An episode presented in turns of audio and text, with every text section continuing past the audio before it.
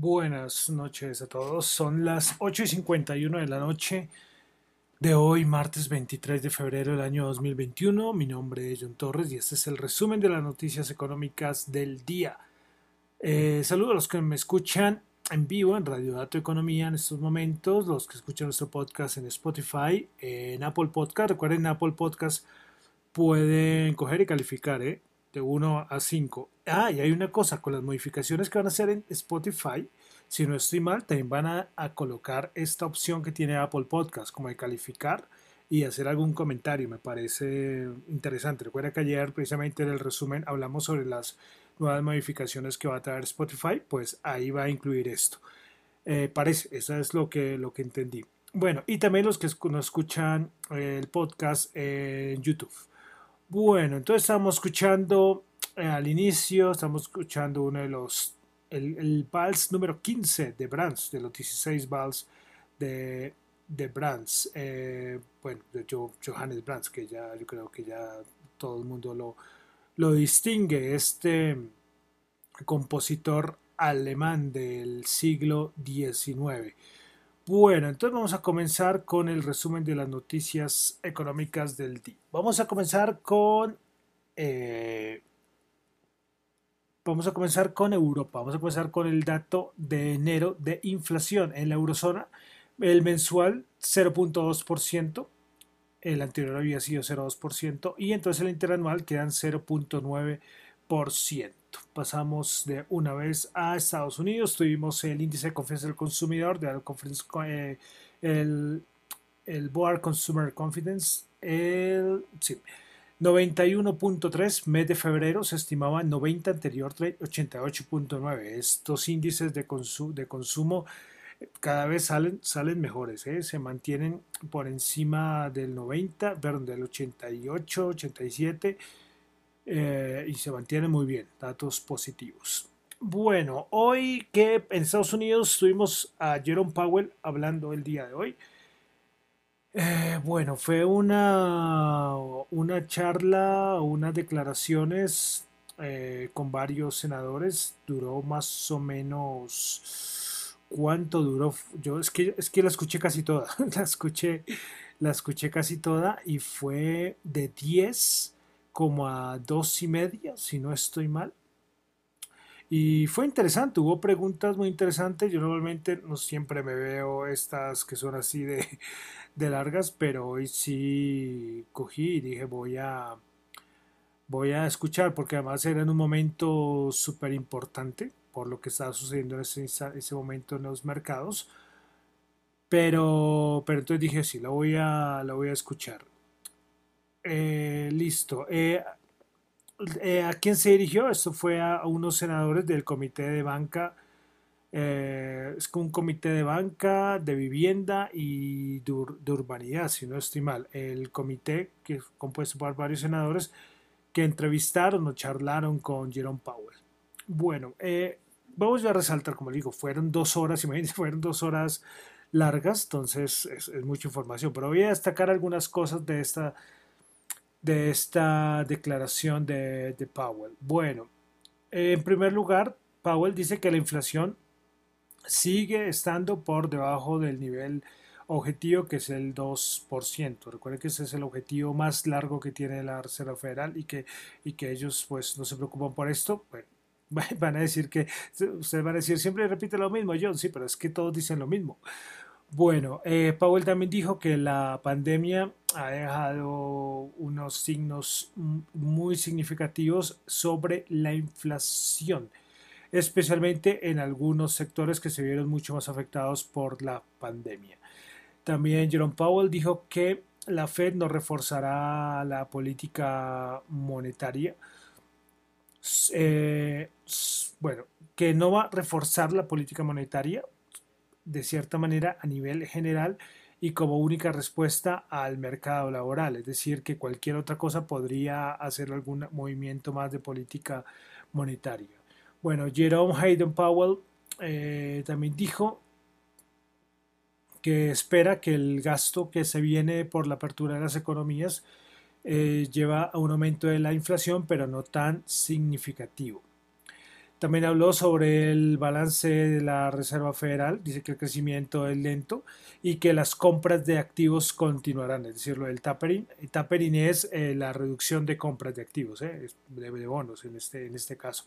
Entonces esto sigue, sigue, sigue lo mismo. Eh, bueno, ¿qué más podemos resaltar? También habló sobre, le hicieron la pregunta sobre el dólar digital. Dice que están mirando muy cuidadosamente ese aspecto, que es un proyecto de alta prioridad, pero que hay asuntos tecnológicos que son muy claves para tener en cuenta. Entonces, que ellos no tienen, o sea, que es algo de alta prioridad, pero no tienen mucho afán para poder, eh, para poder sacar o emitir este dólar digital. Ellos no son como el Banco Central Europeo, que era un término de 3, 4 años. No, todavía aquí no se habla de cuántos años puede, puede pasar. Eh, bueno, Jerome Powell también en este tema de la reserva digital dijo que no es necesario porque el dólar sigue siendo la reserva, o sea, sí, que no es necesario porque si fuera muy urgente porque hay otra divisa que le está tratando de quitar el poder a la, de la reserva mundial al dólar, pues ahí de pronto habría alguna más urgencia, pero Jerome Powell dijo que, el momento el dólar sigue como reserva mundial sin ningún problema. Le preguntaron también sobre eh, la relación de los precios de varios activos actualmente y él dice que, puede ser que haya alguna relación, pero que no la ve muy clara entre las decisiones de la Reserva Federal y los precios de los activos. Eh, también le preguntaron sobre las burbujas. Eh, dice que no tiene, ningún, no tiene ninguna opinión acerca de las burbujas de activo y que nadie puede identificar realmente cuando un activo está en modo burbuja. Bueno, entonces, esto fue la, lo que lo importante del día. Los mercados reaccionaron, reaccionaron bastante bien con estas declaraciones de Powell. Como les digo, nada, nada novedoso, de verdad.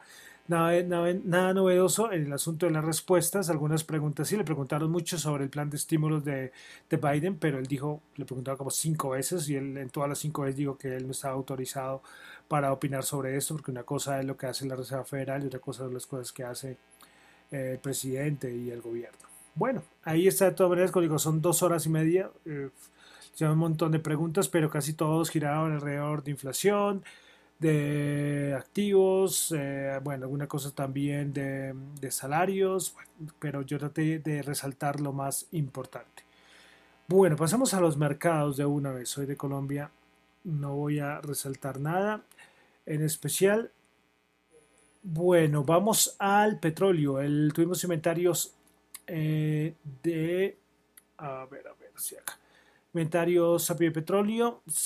Eh, tuvimos un aumento de un millón de barriles. No tengo el esperado. Eh, destilados se cayeron menos 4.4 millones de barriles. El Bank of America, el BOFA, pues dio sus estimaciones del petróleo para para este año y dice que el petróleo podría llegar a los 70 dólares el barril. Me imagino que será el WTI. Bueno, más cositas. Tuvimos eh, estado financiero de Macy's el día de hoy. Ventas netas 6,78 billones, es decir, una caída del 19% cambio interanual. Beneficio por acción se esperaban 7 centavos y resultaron en 80 centavos. Bueno, más cositas de mercados, de noticias. Eh, ¿Se acuerdan que habíamos hablado de Facebook con todo su lío que tenía en Australia? Que ya no iba, que como que vetó todas las publicaciones del gobierno y ciertas instituciones en Australia. Pues Facebook dijo que va a restaurar los enlaces a los artículos de noticias en Australia, precisamente después del bloqueo de su plataforma hacia este tipo de información. Bueno, hay un datico que me pareció curioso eh, sobre los. Sobre, sobre un dato que hay como unas, como una, unas apuestas, como una estimación. Es que no tengo acá, creo que son los, eh, los money markers de Estados Unidos, que avanza que podría darse un aumento de la tasa de interés por parte de la Reserva Federal de 25 puntos básicos a finales del 2022. Antes no sabía, no se tenía para nada, o sea, las estimaciones eran como de un 50% de posibilidad que se diera esto.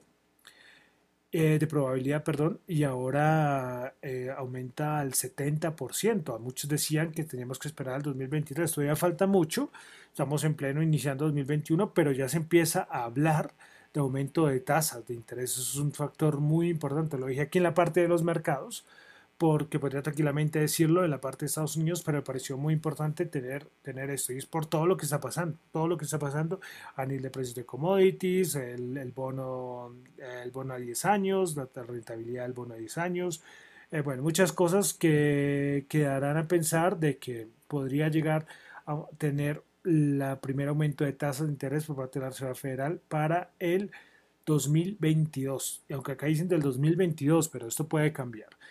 Bueno, finalmente, antes de entrar los índices, ya aquí en Colombia muchas compañías reportando eh, estados financieros eh, y además con pleno mercado abierto. Bueno, con concreto está por ahí, Celsia, eh, el BBVA, bueno, muchas, muchas. Pero una más importante fue que reportó Ecopetrol. Pues Ecopetrol presentó sus resultados financieros correspondientes al 2000 20. Bueno, eh, vamos a registrar que el EBITDA fue 16,8 billones. Las utilidades de cierre de 2020 correspondieron a 1,7 billones, un 87% menos en comparación con los resultados de 2019.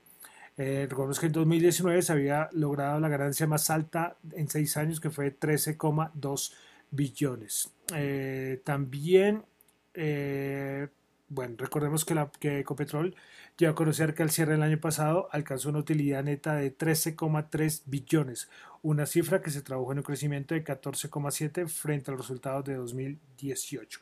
También, bueno, ahí ustedes ya saben, en la superfinanciera o en todo lado del internet están dando y analizando estos estados financieros. Eh, también la propuesta de dividendo que fue creo que 17, eso bueno, si la comparan es como no sé, 80 o, más o menos 80% menos respecto al dividendo del, del 2020. Bueno, como les quería comentar por encimita, eh, los resultados financieros de Ecopetrol, como les digo, ya muchas compañías ya empezaron a sacar con todo. Ahorita tenemos mucho para analizar.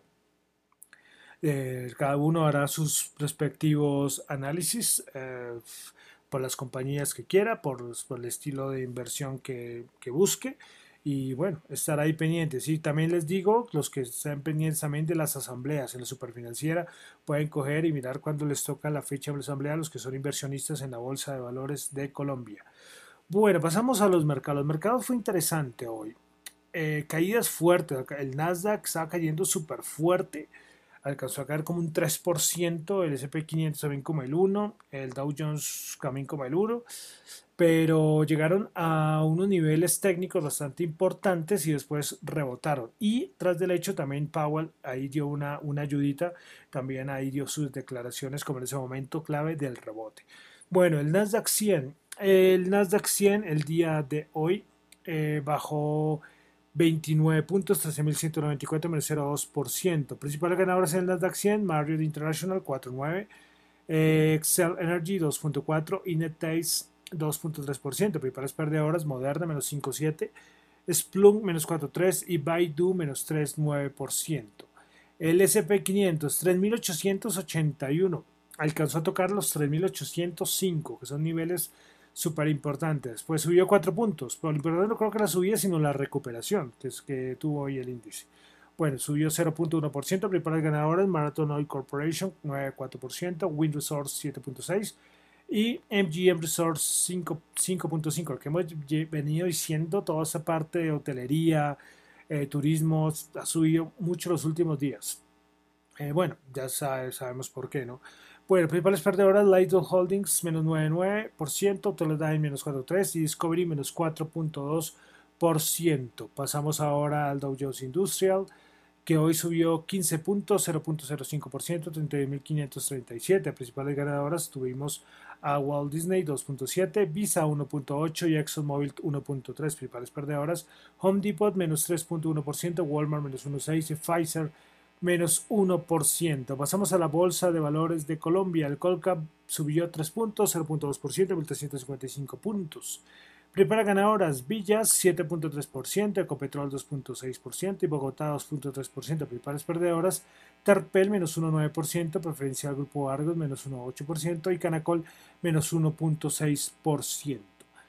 Pasamos al petróleo, el WTI 61.2 bajo 0.9 dólares el barril, Brent 74.1 bajo 0.8 dólares el barril, el oro 1805 bajo 4, el Bitcoin ha tenido una caída brutal, si hacemos creo que ha alcanzado a caer, eh, no sé, vamos a hacerlo rápidamente aquí el, el cálculo de cuánto ha caído. Ahorita el último dato que tenía era de 47.900, pero desde máximos es el dato que quiero, quiero como hacer una estimación. Esto da un 16%, pero creo que alcanzó a caer como al 20% en general. vamos a mirar de una vez aquí. El, el, Bitcoin en este momento está, vale, por Dios, es que el Bitcoin es que esto en un momento ya están 50.000 otra vez, 50.388 eh, ha subido a 2 mil dólares en, 4 horas. Que verdad, uno no, con el Bitcoin es que va a una velocidad que verdad uno no alcanza a ver el precio y ya ha bajado. Por eso es que dicen, el Bitcoin es que no, no, no corrijo, hombre, corrigió 20%. 20% es un valor importante. Pero claro, cuando rebota es que, es que eso va a una velocidad tremenda. Bueno, y para finalizar, tasa representativa del mercado 3.589 bajó 13 pesos. Bueno, entonces con esto termino por el día de hoy el resumen de las noticias económicas. Recuerden que estos son opiniones y reflexiones personales, esto no es para nada ninguna recomendación de inversión. Estudien mucho ustedes, hagan sus propios análisis. Y ahorita que estamos en periodo de entrega de resultados, de propuestas de dividendos, aún más. Ustedes cojan, lean, estudien siempre, siempre que esto es muy importante. Bueno, entonces me despido, mi nombre es John Torres, me encuentran en Twitter en la cuenta de arroba Y en la cuenta arroba dato economía. Muchísimas gracias.